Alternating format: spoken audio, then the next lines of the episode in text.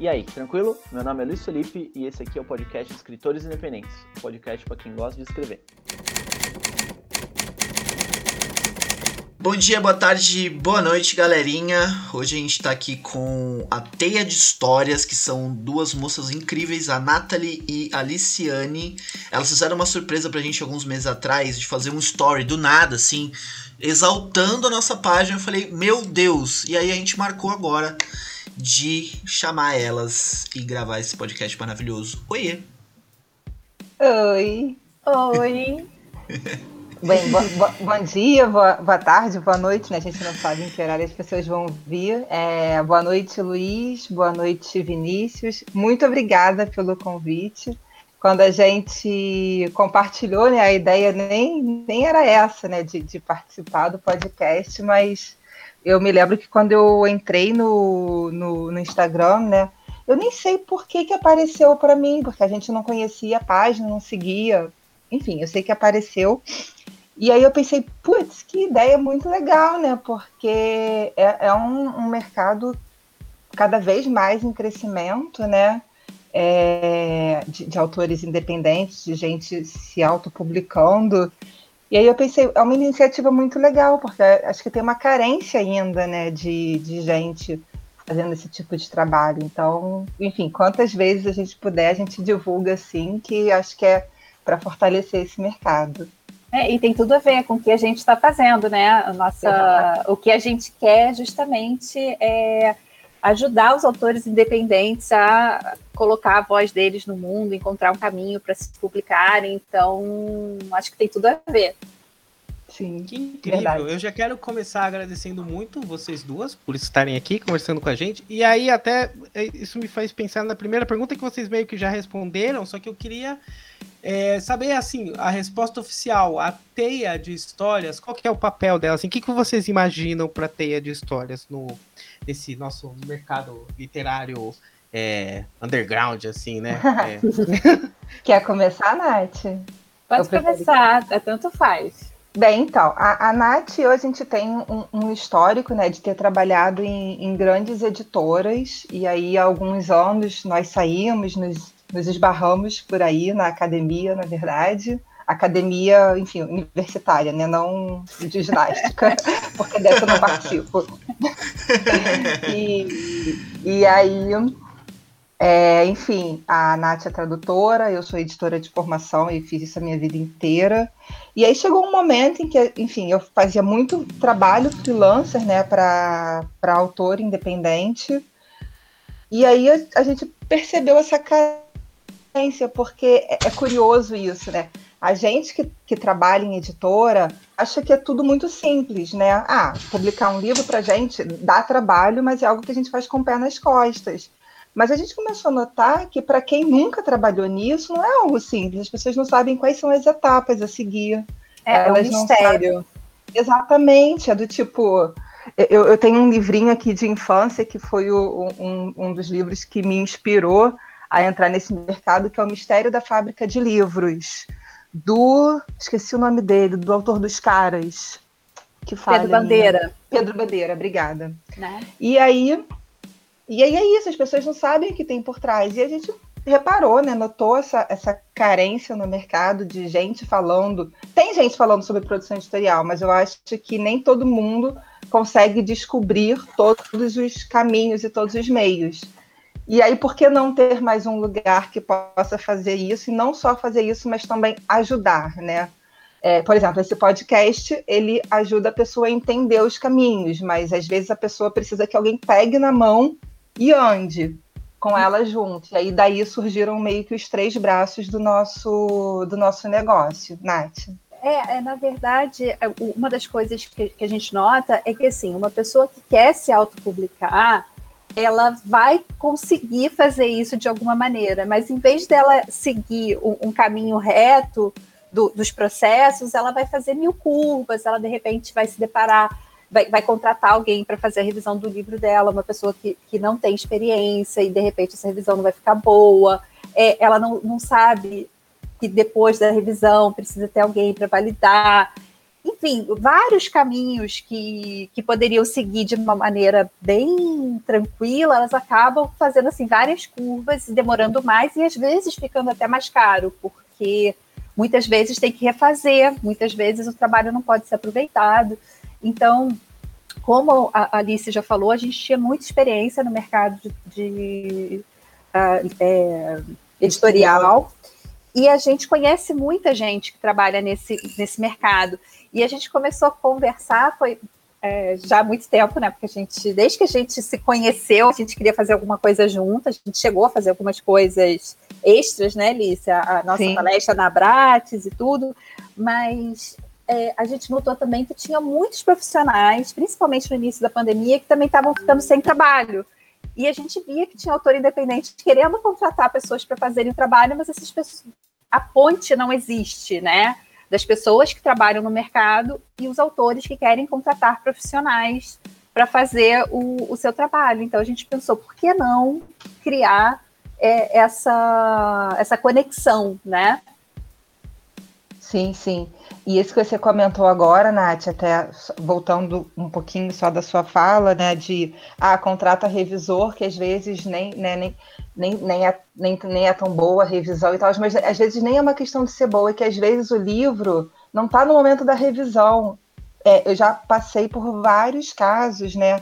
Antes da teia e agora durante a teia, em que a pessoa chega para mim, ah, porque eu contratei um revisor que não fez um bom trabalho. E aí manda o texto. Não era um texto que precisava de revisão, era um texto que precisava de edição, porque antes da revisão vem a edição. E aí, às vezes, ele não sabe que um revisor, se você contrata um profissional, que ele até pode fazer os dois trabalhos, mas você contrata e fala, eu quero uma revisão, ele vai fazer uma revisão, ele não vai editar seu texto. Cara, então é, a é, gente. É vocês fazem o trampo Fala, do, do, do, zero, do, do né? É, eu, eu adorei isso, na verdade, porque quando vocês fizeram a, o, o, Stories, eu, eu falei, meu, olha isso. Porque assim, a gente, a gente começou, quando eu entrei no podcast, eu meio que fiz uma gaveta de convidados, né? Eu saí Instagram fora procurando todo mundo que talvez tivesse um pouco um pezinho ali, sabe? E, uhum. E eu já tinha visto vocês, já tinha seguido, acho que com o meu perfil, não com da escritores. E aí quando vocês fizeram, eu falei, não, como assim? Sabe? então, quando eu entrei no Instagram de vocês, eu, eu vi que realmente é uma, é uma coisa. É, vocês vão do básico ao avançado, né? Vocês mostram, então. é, mostram coisas que vocês já fizeram, faz exemplo. E, e cara, é, que incrível, sério. Parabéns pelo, pelo projeto, obrigada. de verdade. Obrigada, obrigada. Então, quando você fala, né, vai do zero até o final, é bem isso mesmo, né? Porque a gente tem, tem um, um braço que é de, de mentoria para escritores, então a gente teve recentemente o, um curso com a Letícia Virchovski, né, autora da Casa das Sete Mulheres, sobre escrita de narrativa longa. A gente está preparando aí um curso que acho que vai sair do papel no segundo semestre de contas, né, Nath? Mas a gente ainda não pode contar. Sim. Nossa, vai ser muito legal se sair vai mesmo. Bárbaro. Vai, vai ser incrível. E, e a gente também tem um programa de, de mentoria, né? Porque muitas vezes a pessoa assiste às aulas num curso, mas sai dali um pouco perdida ainda. Então, na mentoria é isso, a gente realmente pega pela mão e vai discutindo o texto da pessoa, é como se fosse uma aula particular, né? Ou uma terapia. Ou uma terapia, verdade. Nossa, é muito verdade isso. É, e, e, uma das coisas também que a gente faz, e até também aproveitando o, o que a Alice falou, é que quando o texto ele não está pronto para ir para revisão, é, muitas vezes o ideal é que o autor até tenha alguém para fazer uma leitura crítica, ou, ou um leitor beta, se, se não, não tiver acesso a alguém que faça leitura crítica, né? Que é um pouco mais detalhada do que a leitura beta. E, e é. aí, para mostrar, é, porque às vezes a gente está lendo um texto que foi. que o autor considera que aquele livro está pronto, e a gente, como leitora, quando a gente vai vendo, lógico que a gente tem um, um olhar de leitora um pouco mais avançada, né? É, a gente vai olhando que às vezes tem um problema na trama, tem um buraco, é, as coisas não se casam, as contas, por exemplo, na, na linha do tempo não se encaixam. Já aconteceu é, de, de, um autor é, que tem uma história boa, uma história muito criativa, só que ele, decidi, ele queria que a história dele se passasse na virada do século XIX para o século XX, mas ele queria que tivesse uma guerra mundial.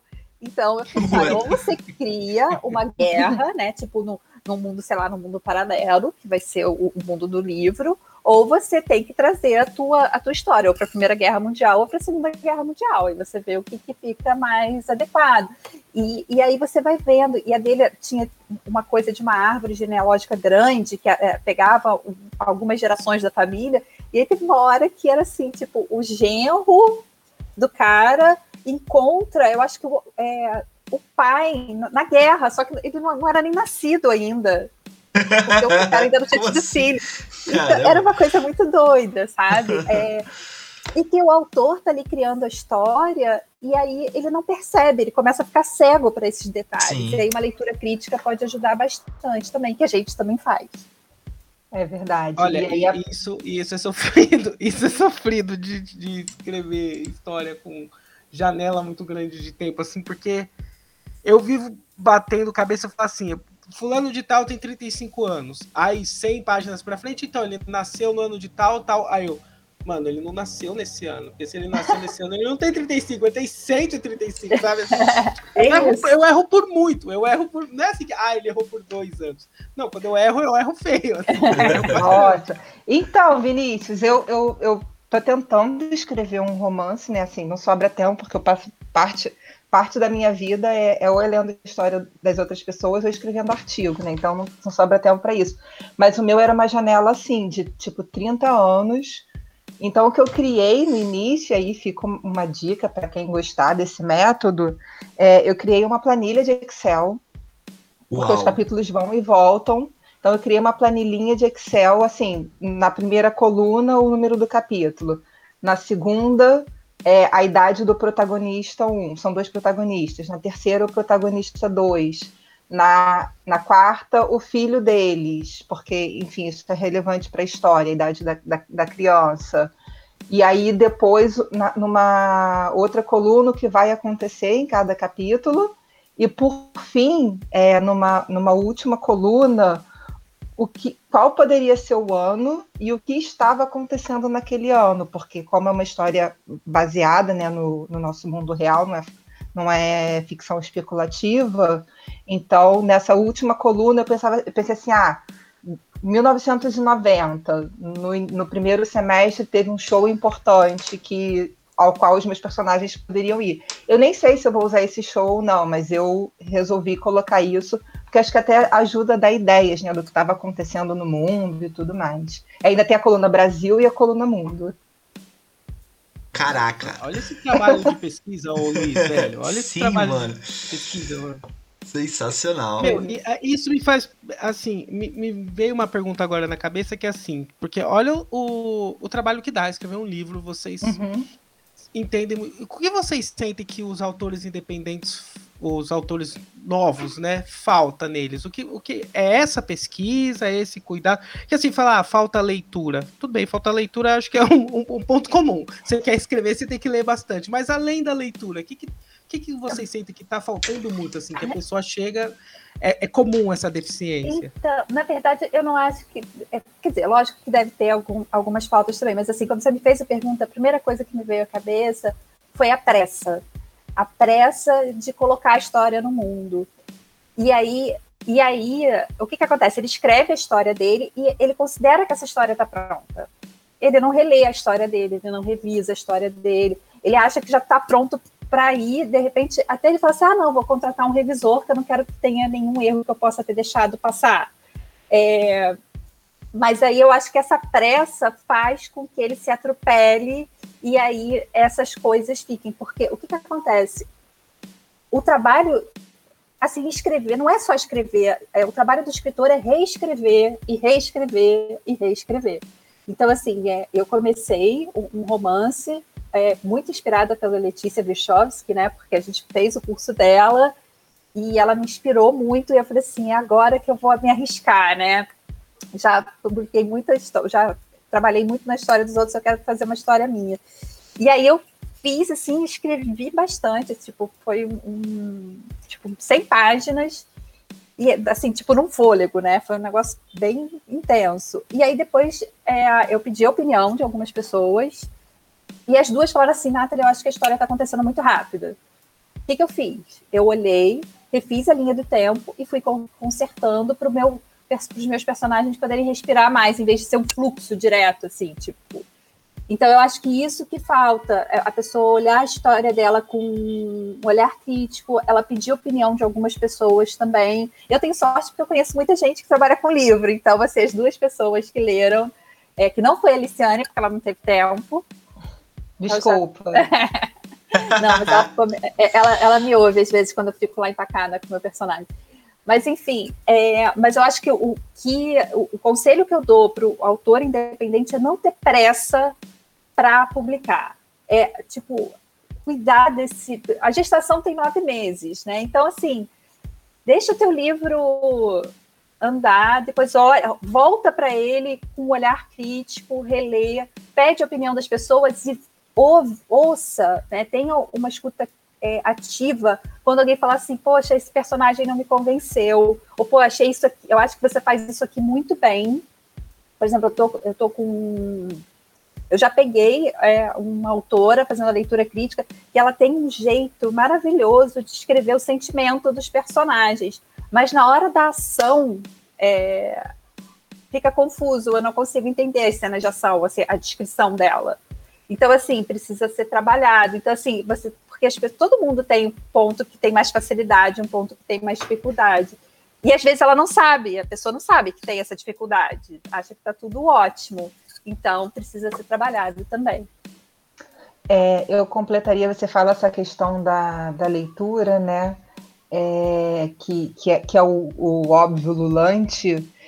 É, e assim, sem, sem, por favor, soar elitista, mas eu acho que tem essa questão realmente de leitura de clássico, porque eu vejo muita gente é, que lê pra caramba mas só lê livro contemporâneo, e eu acho que a maioria dos, dos autores mais jovens lê, lê os livros voltados para o público dele.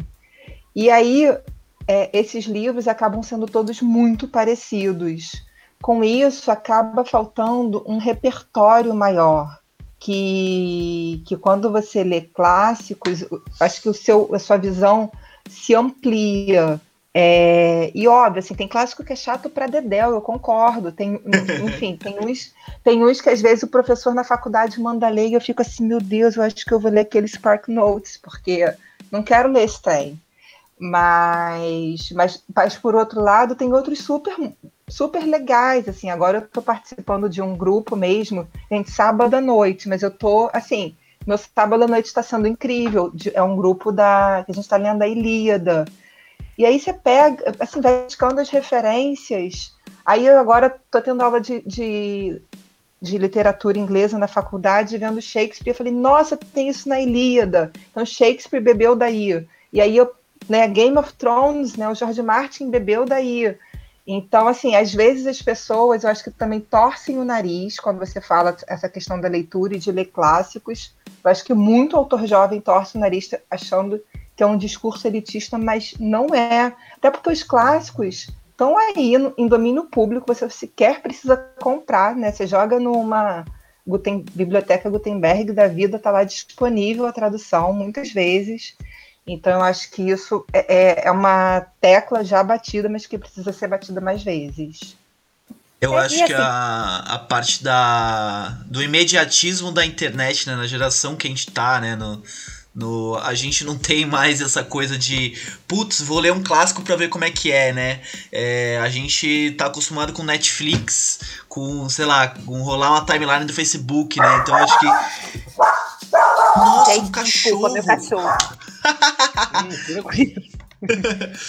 eu, eu acho que esse, esse mediatismo ele acabou dando uma viciada nas pessoas. De, de você. Porque, querendo ou não, para você ler um clássico, você precisa realmente parar, né? Para você não só ler um clássico, mas para você é, escrever de uma forma mais é, paciente, né? Você tem que uhum. parar realmente, sentar ali bonitinho e, e, e, perder ali horas do seu dia. Perder não, né? Mas dispor horas do seu dia que às vezes você não tem, às vezes você quer só ver uma baboseira na Netflix e deu, né? Então é, é eu, eu acho complexo pra caramba isso. Eu concordo com o que você disse, mas eu acho muito complexo é, em relação à, qualidade do texto e, e a. Né, o, o que a pessoa quer entregar e o que o quanto tempo ela tem para entregar aquilo, né? A questão é que ela tem o tempo que, que ela quiser, né? Porque assim, eu fico pensando um, um autor, é, pensando mais no mercado internacional, porque acaba que é o que a gente tem mais notícias, né? O Stephen King, é, por sim. exemplo, eu fui, eu fui, editora dele na Suma, é, espera-se dele, né, o, o, agente dele lá, o Chris Lotz, espera dele um livro a cada seis meses. É, é, acho que ele não tem essa opção de não mandar, não sei se tem um contrato, o que, que é, mas ele tem esse tempo. Quando você não tem essa marra de um contrato, de uma editora te esperando, o seu tempo é livre, né? Você, você pode é. esperar. É, mas o tempo livre também ele é, é uma armadilha, porque quando Sim. você tem muito tempo, você acaba procrastinando, né? Então, assim, eu acho que uma das coisas muito importantes para quem quer escrever e tudo é ter uma rotina, né? Tipo, saber para onde a, a história vai e assim, fazer aquele exercício. Não, agora é hora de eu sentar, que seja uma hora por dia, e escrever, né? É, é muito engraçado, né? Sou tradutora, e uma vez eu estava traduzindo um livro e no final tinha lá um, um, sobre o autor, era uma autora, e aí ela conta a história de como ela escreveu o primeiro livro dela, né, lá na década de 80, que era na hora do almoço dela. Ela sentava num reservado no banheiro com um bloco daqueles amarelos e ela escrevendo à mão. Todo dia Caramba. na hora do almoço. E ela conseguiu escrever um livro dela. Então, assim, é, você vê que a rotina, às vezes, é mais importante do que ela ter, tipo, cinco horas disponível num dia para escrever. Ela tinha uma hora. Só que aí ela aproveitava aquela hora, sabe? É, então, acho que o tempo ao mesmo tempo que ele pode ser um aliado, ele também pode ser um inimigo, quando a gente pensa assim. E no caso do, do Stephen King, é, eu acho que assim, ele vive da escrita, né? E a Sim. gente vê que muitos autores é, que estão começando, e autores independentes e tudo, eles estão se aventurando, eles têm, é, é, tipo, eu não vou dizer que talvez façam como um hobby, mas assim, eles estão falando assim, será que eu, que eu estão testando mesmo, né? Eu vejo muito isso. É, ah, eu gosto muito de ler, eu criei essa história, porque o cérebro é, é assim, é uma esponja, né? A gente vai lendo e a gente vai ficando, sei lá, vai, vai estimulando a criatividade. Então, beber nos clássicos é muito bom, mas assim, se a pessoa realmente não consegue ler ou não consegue prender atenção, também fica muito difícil, né? Sim. É, é mas aquilo, você começa, você começa. Eu, por exemplo, peguei recentemente um freela para uma editora é, que era um clássico, e, e, é um livro que eu teria largado, sei lá, na página 30. Caraca! Como... É, é isso. Eu teria. Eu super. É o que eu tô falando, tem uns que, que eu acho super chatos. Só que eu me, até me obrigo a pegar esse tipo de, de frila, né, essa, essas revisões, porque eu me obrigo a ler. Né? É uma estratégia. Mas é isso, eu teria largado a página 30, mas eu só saberia, só, só tive a oportunidade de saber disso porque eu comecei né? Então, assim, não é que ah, você é obrigada a ler do início ao fim, mas começa, empurra um pouquinho, tenta. Às vezes o início é demorado mesmo. Aí gostou? Continua. Não gostou? Larga também. E né? você procura. E, e, tem muito autor clássico, e não precisa ser só os clássicos lá, muito antigos. Vida, né? Você, é, não, não precisa, né? Então, assim, quando você começa a, a ler, assim, começa a ler assim, autor, se desafia, de repente pega um conto de um autor em vez de pegar um, um, romance maior, por exemplo, tem um livro clássico que eu nunca consegui ler, gente, assim, eu tentei algumas vezes, não consegui, que é o nome da Rosa. Esse foi um que me venceu várias vezes, não consigo ler. Vou ver se eu tento é agora, é que eu tô mais velho. Não é? Ó, eu, eu, levei um ano para terminar a Guerra e Paz. Terminei. Nossa, eu falei, não, eu vou ler esse livro. Mas assim, foi, foi, quando eu falei, não, vou ter esse objetivo, porque eu era. A minha esposa, a gente gosta de se desafiar, sabe? Assim, ah, vamos ler, sei lá, vamos ler 54 livros no ano, um por semana, ah, vamos. Uau. Então é assim. E aí uma vez eu tive esse ano do Guerra e Paz, mas e eu fiquei pensando vocês falando agora e assim, é, é muito bom quando você termina um clássico, porque você sabe que aquilo te enriqueceu de verdade. Agora quando termina um livro mais fácil, assim, mais jovem, né, sei lá, um livro mais tipo, você é, puta, é legal, li e tal, mas o que, que eu tirei desse livro aqui? Eu acho nada, né? O livro é um genérico do genérico do genérico. Mas quando você termina um clássico, você fala, porra, agora. É, é que assim, é, é difícil para falar, porque no episódio passado, e assim, todos os episódios eu falo, eu sou muito fã de Stephen King, é o, é o cara que eu mais leio. Então, quem sou eu para falar que li Tolstói? Mas, assim, realmente, realmente ler clássicos é muito bom, é uma dica muito boa. Inclusive, anotei aqui, porque eu falei, putz, eu acho que eu preciso ler mais clássicos. Comecei a pesquisar na minha mente aqui e pensei, oh, Vinícius, dá uma investida nos clássicos aí, cara. Não, e eu é... acho legal ler também, gente, é, autores brasileiros. Sim. Porque o que tem acontecido muito é que a gente pega livros de autores brasileiros que escrevem com cara de inglês. Nossa, total, e, né?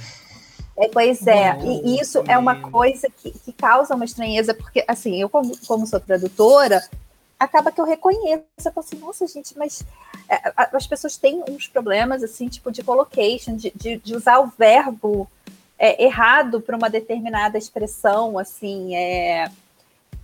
E aí tem várias que ficam esquisitas, como se tivessem sido traduzidas ao pé da letra. E é, o que, que acontece? Muitos jovens estão lendo inglês, já, já compram lá na Amazon, e alguns leem é, livros que foram traduzidos por máquina, né? Porque eu sei que tem sites aí que, que o pessoal coloca os livros, eu, eu, não sei direito como funciona, mas e aí começam a escrever dessa maneira, porque a gente reproduz o que a gente, o estilo de, de, de texto que a gente está acostumado a ler, que a gente consome. Mimetiza, né? Mimetiza. Exatamente. A gente está com um cliente de mentoria agora que morava fora do país. Ele acabou de voltar para o Brasil e é exatamente isso porque ele só lia em inglês, né? Trabalhava também em inglês, ele escreve em português. Ele escreve muito bem, assim, eu fiquei muito surpresa porque é o primeiro livro dele. E assim, ele escreve muito bem, mas algumas frases têm estrutura de inglês. É muito curioso isso mesmo. Então, essa dica da Nath é realmente muito boa e necessária.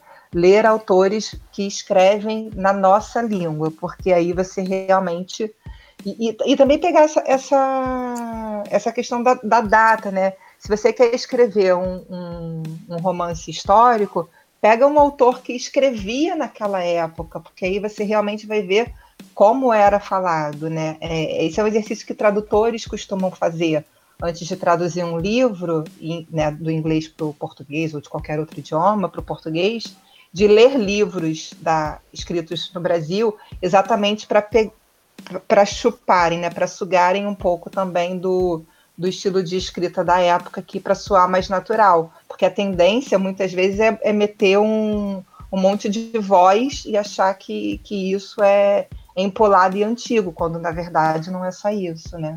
Ou às uhum. vezes nem é isso. Não precisa ser pomposo, né? Exatamente é, essa coisa de, de que a gente mimetiza, né? Que a gente é muito esponja. É, eu e o Vinícius a gente bate muito martelo aqui no no Quero Ser Tolkien, né? Eu sou muito fã do, de, de, de, Tolkien, muito fã da, da, da, obra dele, o Vinícius também, mas hoje em dia a gente vê escritores independentes, né? É, começando e na verdade o que eles estão fazendo é tentando imitar uma coisa, né? Do jeito bonito, né? É, exatamente, exatamente. tipo, nossa, eu amo Tolkien e eu vou escrever igual ele porque sim, porque sei lá. é, o cara é, é, eu consigo entender, porque quando eu comecei, eu queria escrever, é, eu queria escrever o mais, mais perto possível de Isaac Asimov com com poderzinho e raio azul, sabe? Que é, era basicamente o que eu consumia na época, né, com sei lá, 15, 16, 17. Então eu, eu consigo entender. Só que aí quando você vai amadurecendo, por exemplo, a minha a obra que eu escrevia naquela época, que eu tenho até hoje salva no, no computador, eu olho para ela e falo, cara, eu, eu vou ter que reescrever ela inteira, porque é outra coisa, né? Outro, outro estilo, né? É, outra maturidade também.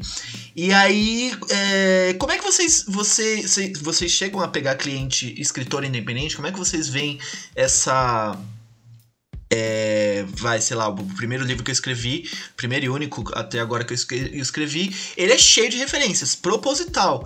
E eu acredito que eu não vou conseguir criar algo novo não tão breve. Como é que vocês veem isso, mais ou menos? Quer responder, Nath? Ou prefere que eu, que eu comece? Pode, pode começar. É, eu, assim, o, o que a gente faz, aí depende realmente do, do, do serviço, né, que a pessoa está contratando, né? Se, se for mentoria ou, ou, leitura crítica, a gente vai tentar apontar essas questões, né? Ou, ou, edição, são os trabalhos em que a gente realmente pega no ali, digamos, no como eu posso dizer, na coluna vertebral do texto, né? Eu acho que, que, que é ajudar o autor a um, entender as questões, o nosso trabalho de modo algum é impor qualquer coisa ou dizer tá certo e errado. É meio que esse trabalho de, de, de tentar fazer. A, é tipo, a Nath falou essa coisa de terapeuta, parece brincadeira, mas é super verdade. De, de fazer a pessoa entender por que, que ela escreveu aquilo ali e quais são as consequências e quais podem ser os problemas daquilo.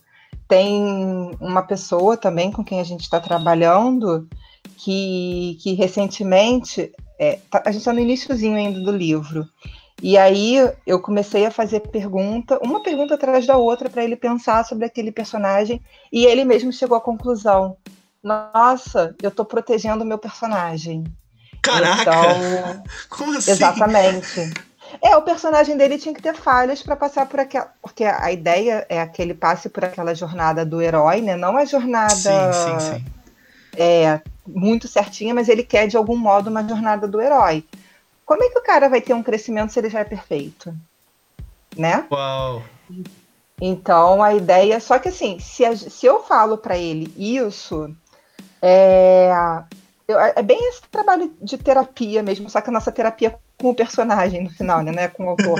Se eu falo isso para ele, ele, tá, ele pode até concordar, porque, enfim, ele tá me vendo ali meio que como uma figura mentora, né, alguém que, que, que tem conhecimento para dizer tal coisa, mas ele não vai conseguir sair desse ciclo, né? Ele, ele, ele não vai absorver. Quando ele passa, quando o autor passa pelo processo mental de entender o porquê que está acontecendo determinada coisa com o personagem, ou porquê que ele está tentando mimetizar determinado autor que ele leu muito, ou porquê que o enredo é, é daquele jeito, quando ele próprio entende a partir das nossas perguntas, ele vai conseguir so criar soluções melhores. Então, assim, eu não vou precisar mastigar soluções para ele, porque esse nem é o meu trabalho. E, e, eu, o, o meu trabalho é fazê-lo deslanchar naquilo que ele se propõe a fazer.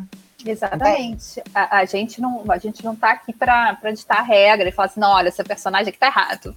Não, a gente tem que pegar e falar assim, olha, será que o seu leitor vai se convencer com essa motivação do teu personagem? Será que isso é suficiente para fazer ele sair do sofá e, e ir para uma aventura?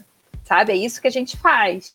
E aí, falando até um pouco so, sobre a leitura crítica, a gente tem é, teve um caso que foi bem interessante, porque o, o, trabalho da leitura crítica é um trabalho que não aparece. E, e não é para aparecer mesmo.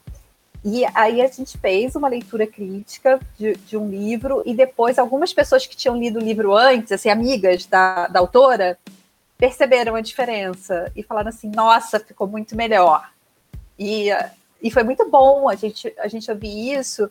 E, e, a própria autora falou assim: nossa, fez toda a diferença, porque são ajustes. Às vezes a pessoa fala assim: ah, não, meu livro já está pronto, mas às vezes, assim, um detalhezinho, aquela chavinha, aquela apertadinha no parafuso, já a história deslancha. Realmente, é escrever é porque... é terapia. É, porque assim, e elimina também a mania de checklist que agora tá inundando a internet e, e uma postura meio faça isso, não faça aquilo, que assim, eu, eu não gosto dessa postura com nada, mas eu acho que com a arte ela é muito, muito pior, assim, muito mais maléfica, porque aí você vê vários entendidos, entre aspas, que ficam assim na internet. Não, a sua primeira frase tem que ter XYD, tem que ter, tem que ter um verbo de ação. Na sua primeira frase tem que ter um verbo de ação. Aí você fala assim, tá, beleza.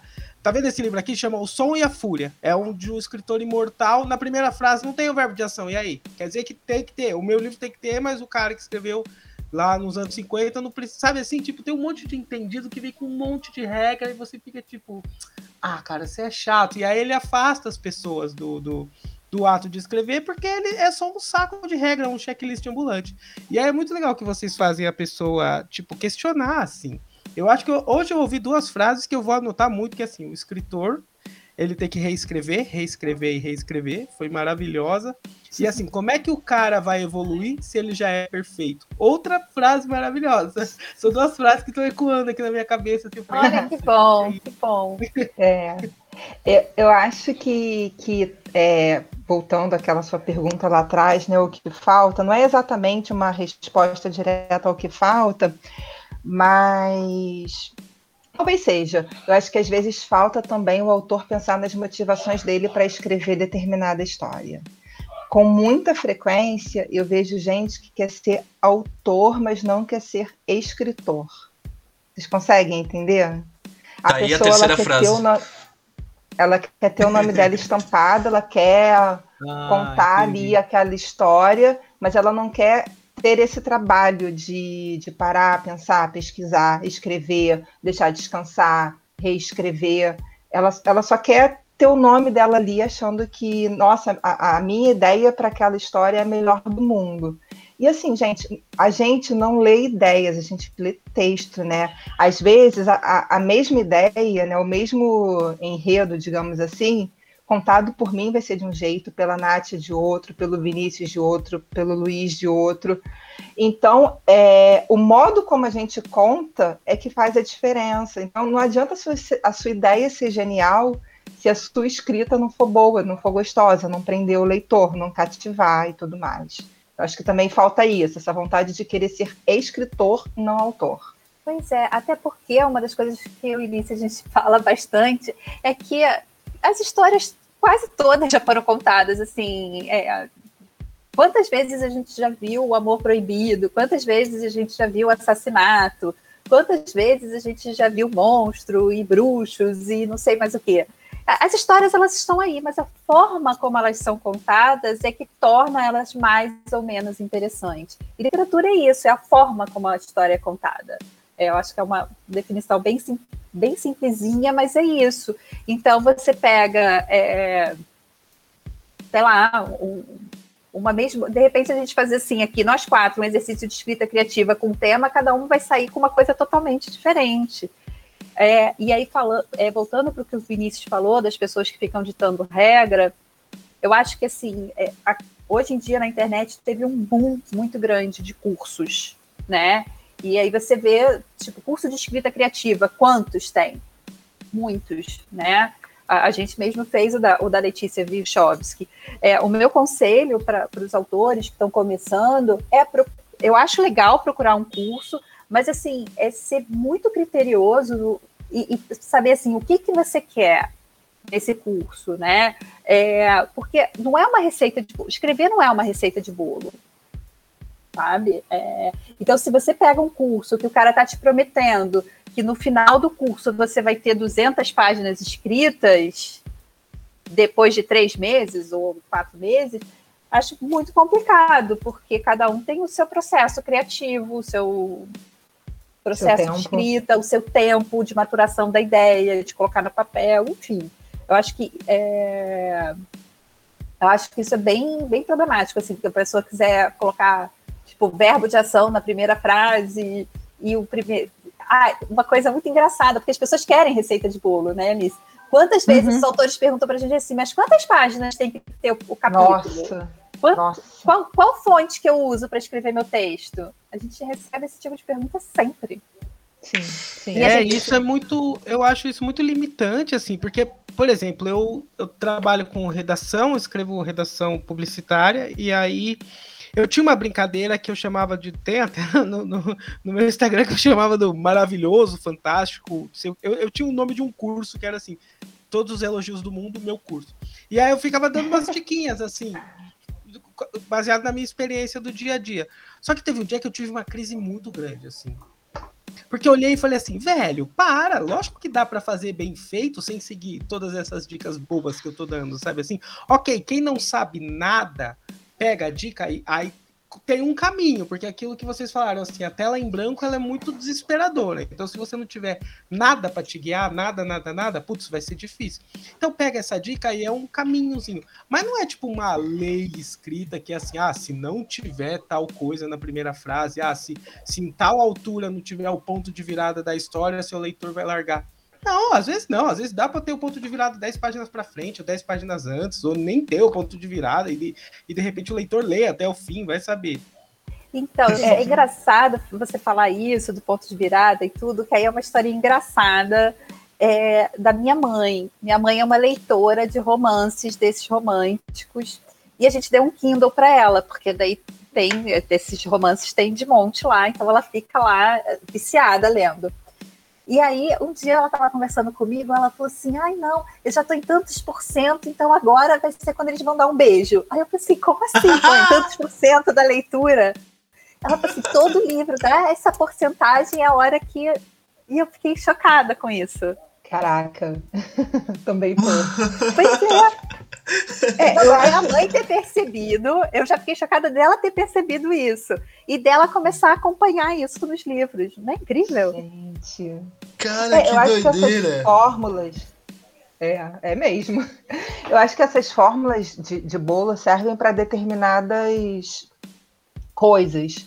Por exemplo, mas assim, coisas técnicas, não é para o livro. Então, assim, ah, preciso escrever uma sinopse é, o, o, leitor tem uma expectativa, né? até porque você quer vender seu livro. Então, para uma sinopse, realmente, existem algumas receitas de bolo, né? Do chocolate, da cenoura, enfim.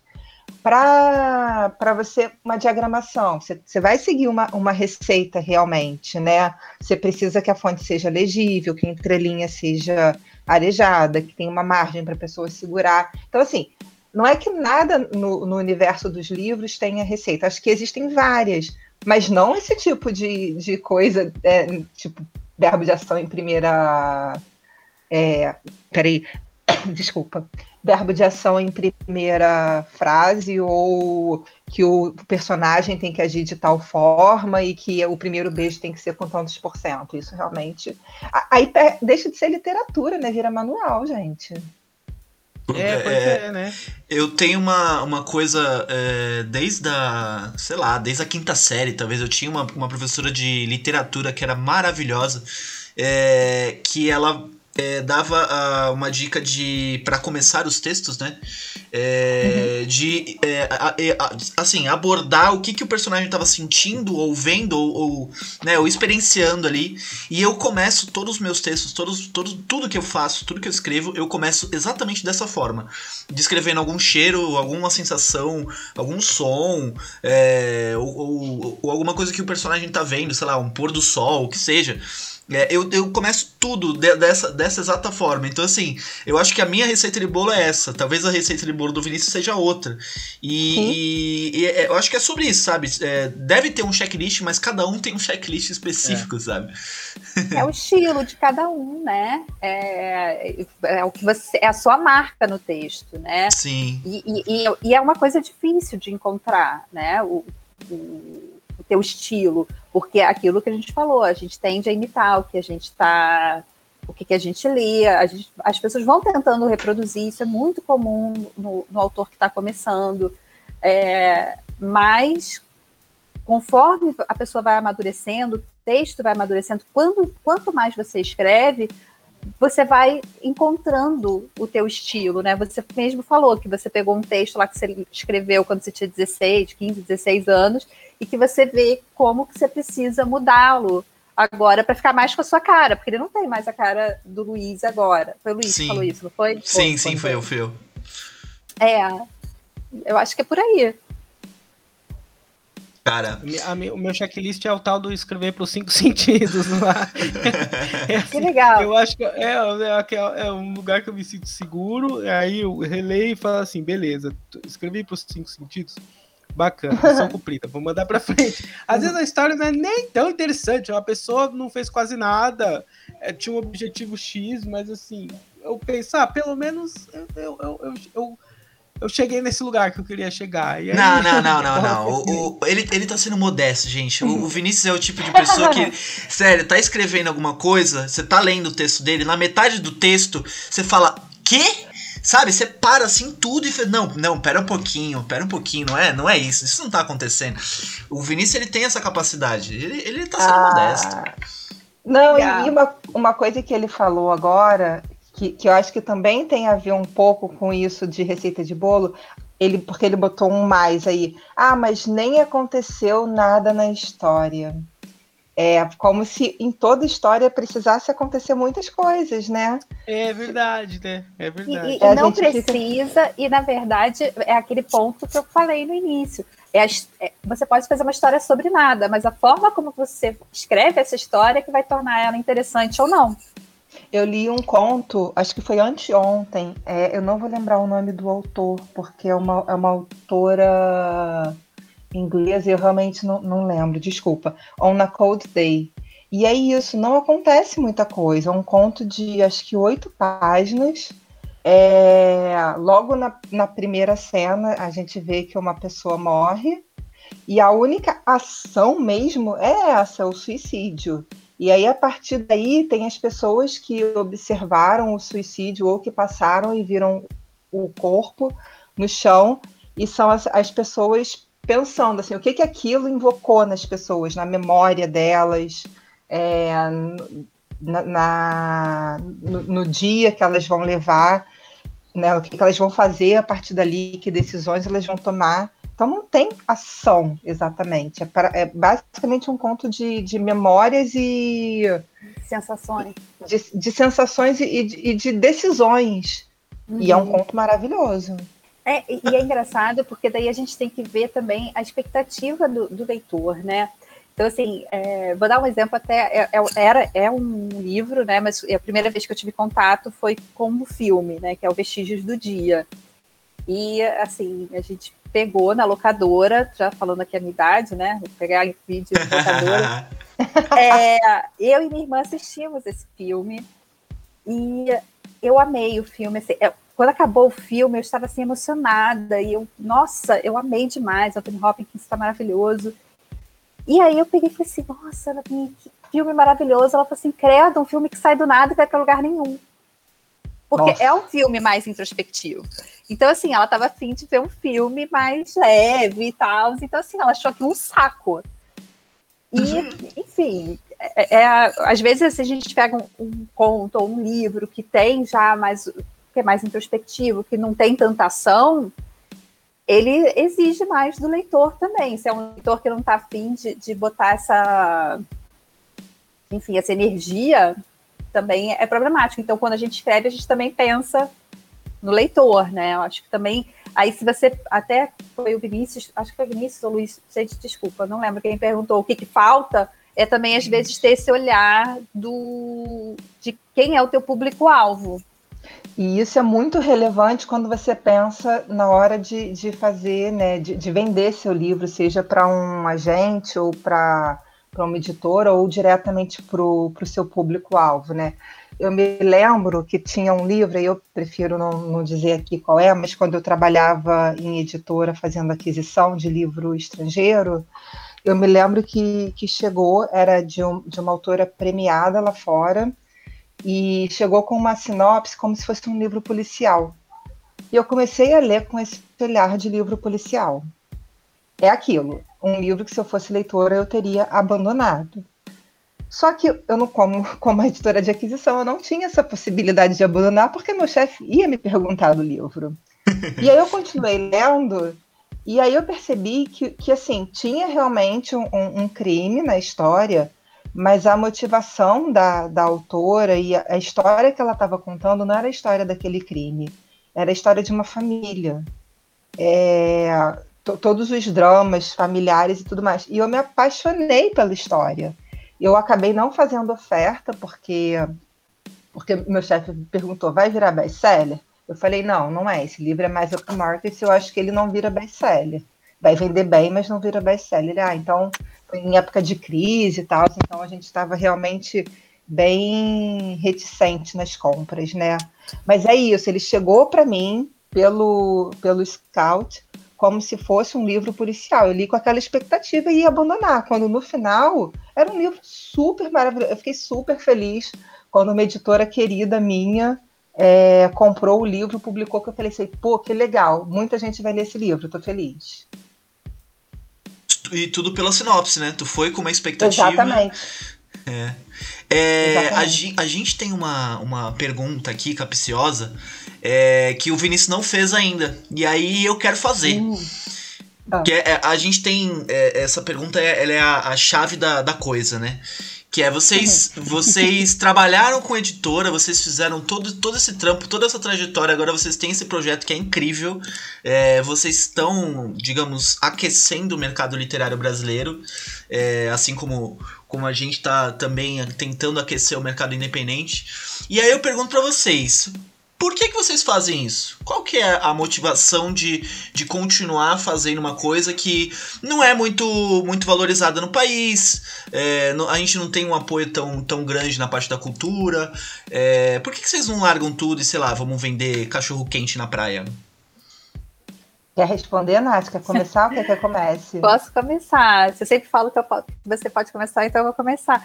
Cara, eu acho que é, eu, eu faço muito porque é uma coisa que me move, né? É, eu trabalho com livros desde que eu saí da faculdade. Na verdade, eu já entrei na faculdade sabendo que eu queria, né? Eu fiz letras com habilitação em tradução, eu queria ser tradutora, e acabou que eu entrei no mercado editorial e eu me apaixonei pelo mercado editorial, mesmo trabalhando como livro técnico, né? Eu não, não trabalhei é, em editora de livro de literatura. E eu amei enfim, trabalhar com isso, ver o livro nascer, eu acho que é uma coisa fascinante. E quando eu e Alice é, começamos a conversar sobre a teia, é, é porque é uma coisa que nos move mesmo, a gente tem paixão por isso. É, então, assim, tudo, tudo da teia foi muito pensado, foi é, tipo, desde a missão, tudo que a gente é, enfim, a gente, foram muitos meses de conversa, né, Liciane, até a gente. Nossa, muitos, muitos mesmo. É, para a gente formar e a gente chegar assim, qual, qual é o caminho e tudo. É, é muito. Acho que a gente tem cinco minutos. Sim. Eu, eu acho que é muito. É, é muito difícil, é muito árduo, é, realmente a gente não, não é um, mercado, embora os jovens estejam escrevendo mais, e não só jovens, eu acho que as pessoas estão se interessando mais por isso, mas é um mercado ainda que está bem desaquecido, né, Luciane? É. A, a Nath responde toda bonitinha, né? As minhas, a minha, minha resposta é assim: um, é uma cachaça esse mercado. Dois, eu tenho vocação para pobreza, brincadeira. É, mas, é, mas é isso mesmo. É, é eu, eu tenho vocação para dormir pouco e ganhar pouco. Então é. É, isso.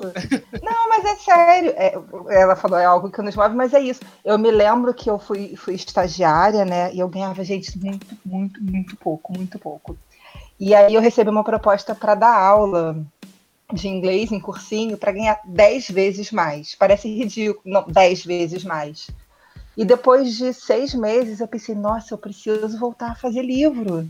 Porque é isso, é, é, é algo que, que eu gosto de fazer. E eu nem entrei na faculdade pensando nisso, eu queria ser publicitária, não consegui pontuação, caí em produção editorial. Quando tive a chance de mudar para publicidade, eu pensei, nossa, não, fazer livro é muito legal, eu quero fazer isso da vida.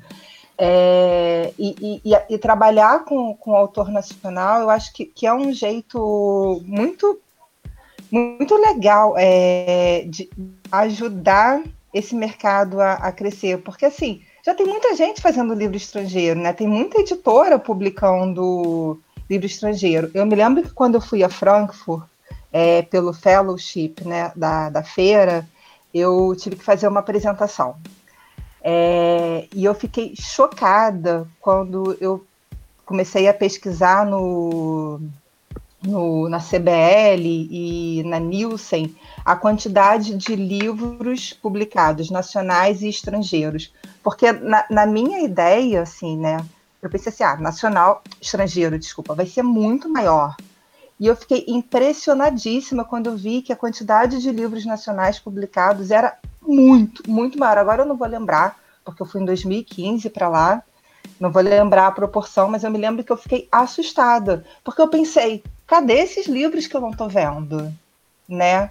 Então, acho que trabalhar com o mercado nacional é, é gratificante. Era essa palavra que eu estava procurando e, e, me falhou antes, né? Quando eu falei legal. É gratificante, porque você está ajudando realmente a, a, nascer um livro, muitas vezes do zero, né? O, o, o estrangeiro bem ou mal já tem o público dele lá fora. Tudo bem que as pessoas aqui também querem ter acesso a um livro traduzido porque elas não leem em russo, em francês, ou às vezes até mesmo em inglês, mas é gratificante poder ajudar uma autora a fazer um livro do zero. Eu, eu é... tenho uma coisa desde que começou o podcast de só comprar, comprar, né? Ler, porque às vezes eu, eu leio o livro emprestado, mas só compro o livro independente, de, de autor independente, a maioria deles já passou pelo podcast, então é meio que uma, um contato direto que eu tenho com a pessoa e falo, meu Deus, eu vou ler o seu livro e depois eu vou trocar ideia com você, sabe? É, vou mandar para você. nisso, assim, vou até falar, ele é o defensor do grupo. Se você chegar no grupo nosso lá, fala assim: olha esse livro do Stephen King, ele já manda emoji vomitando, não sei o quê. Ah, ele, ele é bem xiita com isso. eu sou, Como ex-editora do Stephen King, eu defendo meu rei. Vou mandar para vocês, então, o primeiro livro da Teia, né, que a gente lançou, da Bia Siqueira que é, que é incrível, é muito bom. Vou mandar então para vocês, né, Nath? A gente manda. Isso, vamos E a gente publicou também uma coletânea, Tramas do Rio, mas a gente só tem e-book. O impresso ainda não está pronto. Então, mas assim que o impresso ficar pronto. Ou então a gente pode mandar, né, o, o um pela Amazon, a gente vê como é que faz. E a gente manda para vocês também, então. Já amei. Que incrível, que incrível. Luiz, pode fazer a pergunta derradeira? Faz você, eu roubei tua pergunta, você rouba a minha. É, é assim, ó, eu, eu, eu, vou até ser bem sincero, vocês deram, a gente sempre encerra pedindo uma dica. Eu senti que este episódio ele foi todo de dicas.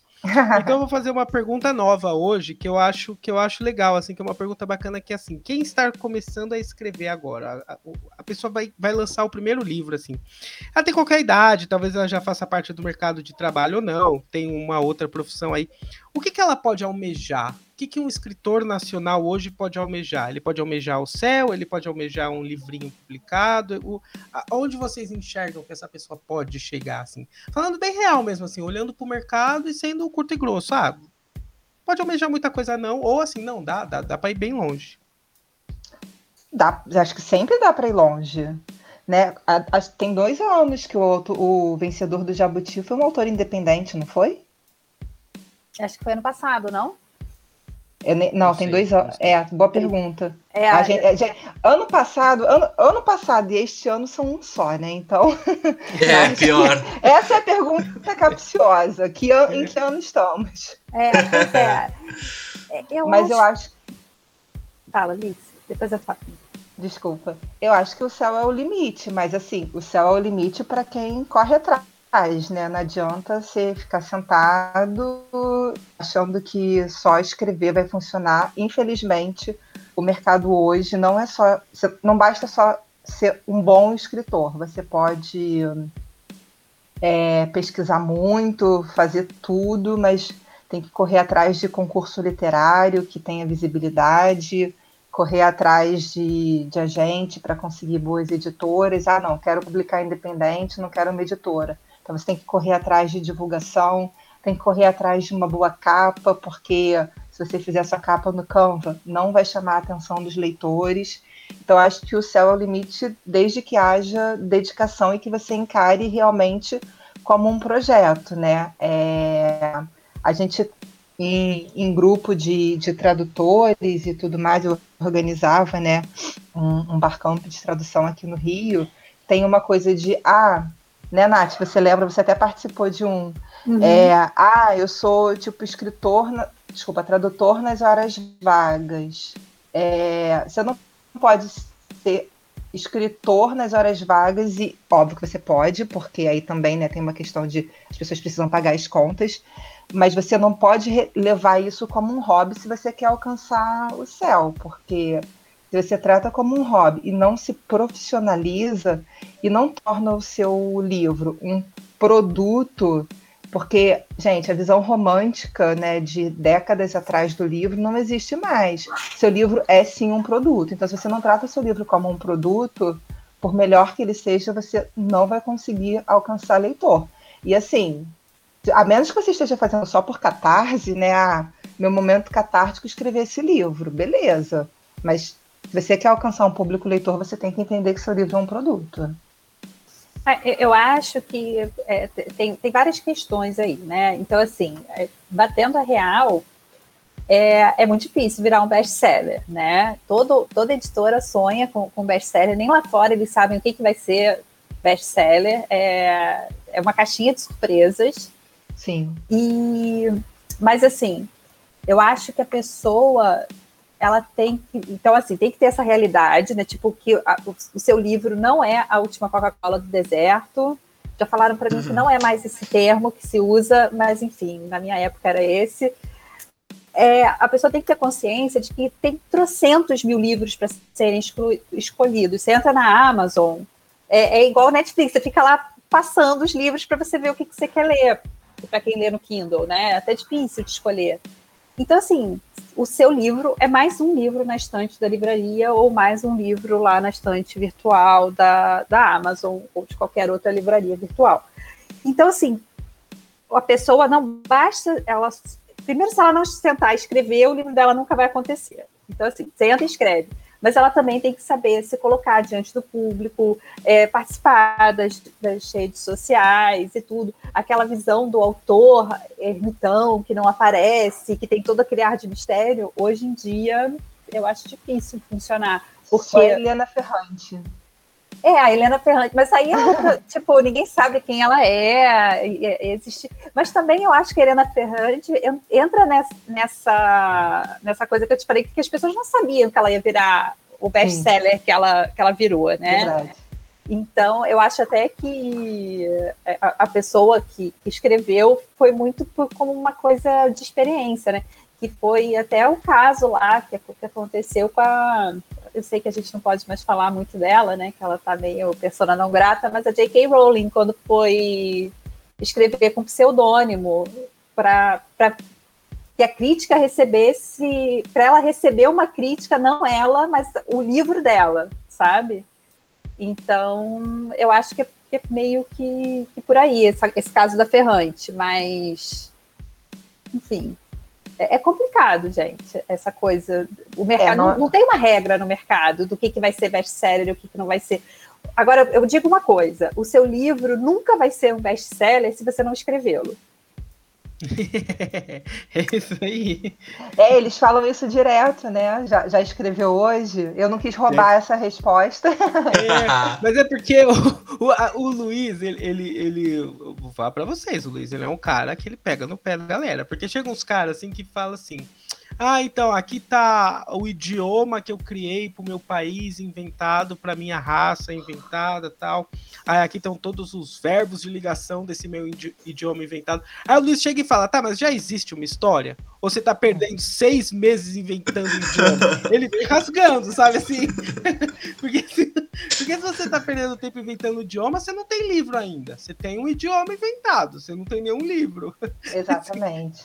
É, não, gente... você falando, eu já pensei naquele emojizinho dormindo, assim, com o izinho saindo. É, não, eu tenho. É, eu, eu lancei uma coluna aqui no podcast. disso. Sim. Eu lancei uma coluna aqui no podcast que é exatamente isso. Tipo, tá, mas, mas você já escreveu? Tudo bem que você criou Sim. essa coisa incrível, maravilhosa, mas você escreveu alguma coisa? é, exatamente. Então, assim, só para fechar essa pergunta do Vinícius, né, que, já, que, já, que é a última, é, o céu é o, eu acho que o céu é o limite, mas quando eu falo isso também, eu não estou pensando em termos financeiros, porque eu acho que essa também é uma, uma questão muito importante a ser debatida, porque as pessoas hoje medem o sucesso pelo dinheiro. Então, assim, ah, eu só vou ser é, bem sucedido na, na literatura se eu for best-seller. Não, você. Eu acho que a cada livro que você escreve, publica e a crítica, e nesse sentido eu não estou falando crítica acadêmica, né? Estou falando o seu público leitor, que é para quem você escreve. A cada livro que você melhore, que você consegue que as pessoas leiam mais e que elas é, façam resenhas positivas no, sei lá, no, no, numa rede social que seja, tipo Scooby, ou que elas indiquem para os amigos, eu acho que você está crescendo. É, eu, eu sempre bato nessa tecla. Nem tudo é medido pelo dinheiro. Então, assim, se a pessoa me pergunta, ah, eu vou editar esse livro com você, né? Às vezes acontece isso quando chega um orçamento de edição. Ah, mas quando você editar, o livro vai ficar, vai, virar best-seller? Não sei se vai virar best-seller. Eu vou fazer o, o meu melhor trabalho, né? Como eu faço em todos os livros. Agora, a questão a partir daí é, eu acho que você pode pegar todas as emendas, analisar para que num próximo livro você não cometa os mesmos erros, né? É, então, assim, vai ter um, um, um crescimento intelectual do, do autor quando ele contrata um serviço, por exemplo, seja com a gente ou com qualquer outra pessoa. E, e, e isso, para mim, eu considero sucesso. É, e também só para falar ainda sobre essa coisa de sucesso, de best-seller, que nem as editoras grandes sabem é, o que, que vai virar um best-seller, é, quando eu trabalhava na, na editora Campus, eu via a gente tinha uma divisão lá do que, que era o livro que era lançamento estratégico, que era o que a, a editora realmente estava apostando, e o livro que era normal, né? Que aí tinha o trabalho de marketing normal, divulgação normal, vamos dizer assim. E aí teve um livro que era considerado normal, que ninguém estava nem aí para o livro, e o livro estourou. Era, era um livro traduzido, não era de autor nacional, não mas que foi um sucesso e que ele é um sucesso até hoje. Então, assim, eu não vou falar o nome do livro para o pessoal que trabalhava lá não ficar assim, poxa, a gente foi, foi uma sorte esse livro ter acontecido. Mas, assim, realmente acontece. Às vezes, uma editora pega um livro que eles acham que é super estratégico e que vai dar muito, vai vender muito, e ele não, não, não vende. E às vezes um que, tipo, ninguém tá dando nada por ele, é, viram best-seller. É, então, assim, não tem fórmula. Best-seller não tem fórmula. É, acaba e que. Às vezes no... o livro estratégico é de, de, youtuber, né? Sei lá. Assim, me vem à cabeça muito livro de youtuber, assim, quando fala, ah, meu livro vai ser um best-seller. Fala assim, seu livro. É, a história é boa, por que você quer vender para tanta gente? Assim, é bom que a história seja boa, porque senão é tem um monte de livro que é best-seller que eu não queria que fosse, sabe? Assim. Não, com certeza. Mas aí, por exemplo, você falando aí do, dos youtubers, né? Você pega lá um youtuber que tem, sei lá, 100 mil inscritos no canal, 200 mil inscritos no canal, cara, se 1% comprar o livro dele, é, é a tiragem inicial de um livro, sabe? E, e, aí, lógico que como ele está ali e, e tem um, um, público que é engajado com ele, acaba consumindo o material dele, né? Não tem muito mesmo que uma porcentagem pequena consuma, já é muita gente, né? Então é uma aposta que é meio. Uma aposta certa. É né? Uma aposta né? garantida, eu acho. É verdade. Caramba, a gente chegou em livro de youtuber. Eu amo esse, esse lugar, eu amo esse programa, cara. Não, tem uma ai, galera mesmo que tem uma fixação do tipo, ai, meu livro vai vender muito. Cara, você tem, você tem o que dizer para muita gente? Porque às vezes você nem tem, cara. Então deixa. É igual, nós somos os best-sellers do bairro. é o que cinco pessoas lerem, tá bom. Pelo menos são cinco pessoas que realmente gostaram da história. Não precisa. A gente teve uma cliente é, no ano passado, né? Acho que foi a nossa segunda cliente, né, Nath? É, e a primeira que a gente fez um livro completo. E foi meio que isso. Ela, o livro dela sequer tem ISBN, porque a ideia dela não era vender. Ela queria Olha. dar de presente de Natal para a família. Então, né, a gente imprimiu 50 exemplares, a gente fez do início ao fim, uhum. imprimiu 50 exemplares, como ela não queria mesmo vender. É, não tem ISBN, porque não era a ideia. Tá lá, um livro fofinho e tal, deu de presente de Natal para a família e ficou feliz, tá ótimo. Que incrível! Era a ideia dela. É, é, é, é, na verdade, as pessoas elas têm que ter, também ter a, a noção do que, que ela quer quando ela está escrevendo um livro, né? Porque você pode ser que a pessoa queira simplesmente confete e nada nada contra isso. Tipo, ah, eu escrevi um livro e, e, eu vou presentear ou a minha família ou os meus amigos, porque eu quero que eles saibam e que eles conheçam esse meu lado artístico. Beleza, agora se você quer realmente chegar a um grande público, você tem que ver, como a Aliciane falou, o seu livro como produto que precisa de um trabalho pós-escrita, pós-lançamento, né?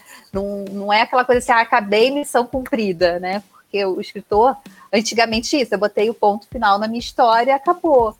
Não, está é, começando, na verdade. Sim. Verdade.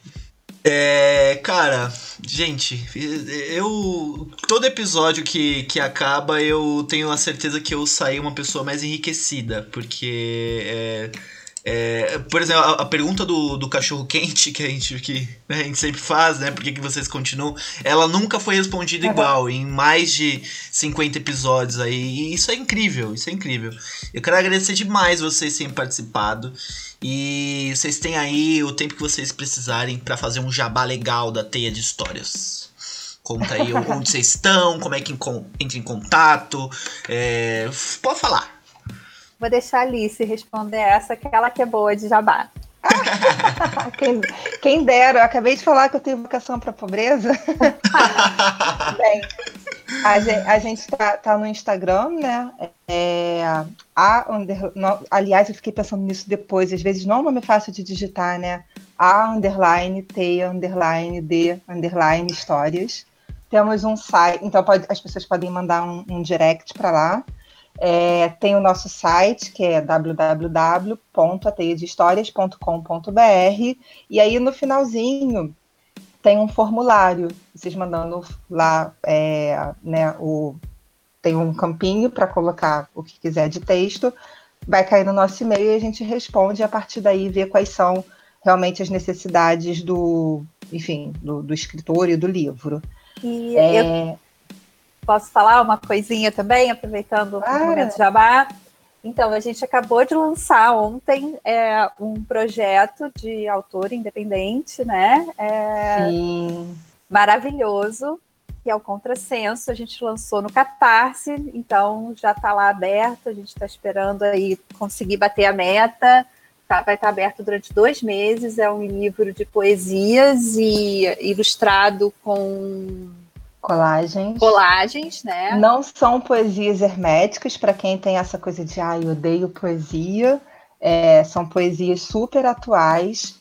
E, e assim, se você se sentiu afetado pela pandemia, se a Covid te afetou de algum modo, a gente recomenda que você pelo menos entre lá no Catarse, né? É www.catarse.me barra contrassenso então entra no Catarse para pelo menos ver sobre o que é o livro, porque eu acho que é um, um livro muito necessário nos dias atuais. Um livro que emocionou Nossa, muita você gente. Não foi, ah, desculpa, desculpa se você não foi ah, afetado de modo algum pela pandemia, é, procura um psicólogo. Que você foi sim. É psicopata. você foi sim. Se, pelo amor de Deus. Se você tá ouvindo isso e fala assim, ah, a pandemia passou de boa aqui. Meu Deus. Meu Deus. Mostrando na rua. Até porque não passou ainda, né? É. Então, é, aí voltando. É, máscara. então, no nosso site tem esse formulário que as pessoas podem preencher, mas eu assim, eu recomendo o site porque não só tem o formulário, mas também tem muita informação legal. Então, assim, ah, eu não sei por onde começar. Quais são as etapas que eu preciso seguir? Então, a gente fez um site todo completinho, né? Foram meses trabalhando para esse site ficar pronto.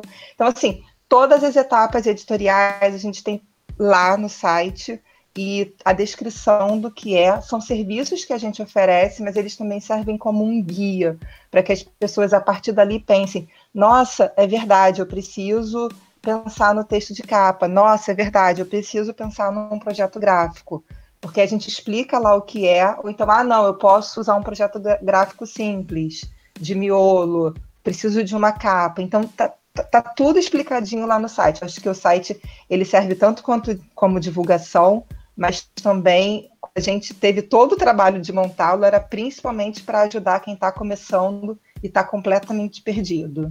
É, tem muita informação lá, muita informação relevante. E também lá tem os links para as nossas redes sociais. É, e aí no Instagram, né, a gente tenta, tá, tá, fazendo agora uma média de três vezes por semana, né, Nath? Uhum. É, ou às vezes mais, mas pelo menos três vezes por semana a gente publica algum vídeo. É, agora, né, o Instagram está querendo vídeo, então a gente passou a fazer tudo em formato de vídeo. São vídeos curtinhos, às vezes, né, entre um a quatro minutos, mas com temas relevantes que são dúvidas é, simples. Essa semana mesmo, né? Ah, posso citar uma marca registrada no, no meu livro? Não existe um, um, sim ou não, existe um depende, né? Depende de como você está usando essa marca. Então tem um videozinho lá falando sobre isso. Ah, e é isso. Não, tem mais uma coisa também que eu acho que é bem legal para o público de vocês, que em março desse ano a gente fez ah, o FESC, que é o Festival de Escrita Criativa do Rio de Janeiro, e o conteúdo está todo lá no YouTube, gratuito. É, nós fizemos, foram seis mesas, é, falando com autores relevantes. Nós falamos com Luísa Geisler, falamos com Letícia Bichovski, falamos com Iris Figueiredo, Iris Figueiredo, Rafael, Rafael Montes. uma autora independente, né, que, que o, eu trabalhei no primeiro livro dela, Vivian Lemos, que está super deslanchando e, e, ela escreve super bem, eu recomendo aí para o pessoal. É, a gente teve o Vitor Martins, o Braulio Tavares, a Maíra Sigwalt, a Jana, a Jana Bianchi, Bianchi. Fábio Cabral. Entrevistamos ela aqui sim, já, Jana. Bacana. Fábio Cabral e faltou uma pessoa, Nath, que vergonha. Foi a Ana Rosa? Por favor. Ana e a Ana Rosa, exatamente. então, assim, o conteúdo está todo lá. Então, a gente tem mesas sobre personagens, sobre leitura sensível, sobre narrador, sobre várias coisas. Então, eu acho que vocês, quem está interessado, é, e de repente não, não tem grana para investir num curso e tudo, tem conteúdo lá e tem muito conteúdo no YouTube também de, de pessoas que estão aí divulgando conhecimento e, enfim, dando dicas para autor. Eu acho que, que vale muito a pena, assim. Isso. Boa lembrança, Nath. Obrigada. Nada, mas não. Gente, vocês são incríveis e eu amei, de verdade. Ah, muito, muito, muito obrigado. Muitíssimo obrigado, foi maravilhoso, de verdade. Assim, a gente é, é que agradece. Por tantas interrupções. a gente, ups, a gente é que agradece o, o convite e, enfim, é, saúde ao canal, eu acho que tem tudo para crescer, como a gente falou no início, né? É um mercado em expansão e iniciativas como as de vocês é, são super bem-vindas e eu acho que é isso. É sucesso. Obrigado, muito obrigado. Obrigada, gente. Gostei muito de participar, adorei as perguntas. E, enfim, muito obrigada. então, tá. Vinícius, tá. mais um concluído e, cara, eu, eu saí enriquecido hoje, vou falar pra você, viu? Cara, a terceira temporada é excelente. Estamos começando a terceira temporada com tudo. Ah, esse episódio deveria ser pago. Eu acho que eu vou lançar esse episódio pago. Vou, ter... não, vou, pensar, não. vou conversar com os meus advogados. esse episódio Bota... gratuito não sei não, gente. Bota no final o Pix. Quem gostou muito é. colabora com vocês, ó. Isso, é isso, perfeito. Meninas, muito obrigado e beijo, até a próxima. Beijo, beijo. Obrigada, beijo, gente. Bom fim de semana. Tchau, tchau. Tchau, tchau. Depois desse especial especialíssimos, tem que ir lá seguir as meninas do Teia de Histórias. O Instagram é a underline teia underline de underline histórias. Estranho, né? Mas elas já falaram que vão arrumar, eu acho. Uh, aproveita e segue a gente. O meu é l.f.sa escritor. O do Vinícius é escritor Vinícius Lombardi. E o do podcast é Escritores Independentes. E fica ligado que nas próximas semanas a gente vai anunciar a revista junto com a editora Virafolha. É isso. Valeu.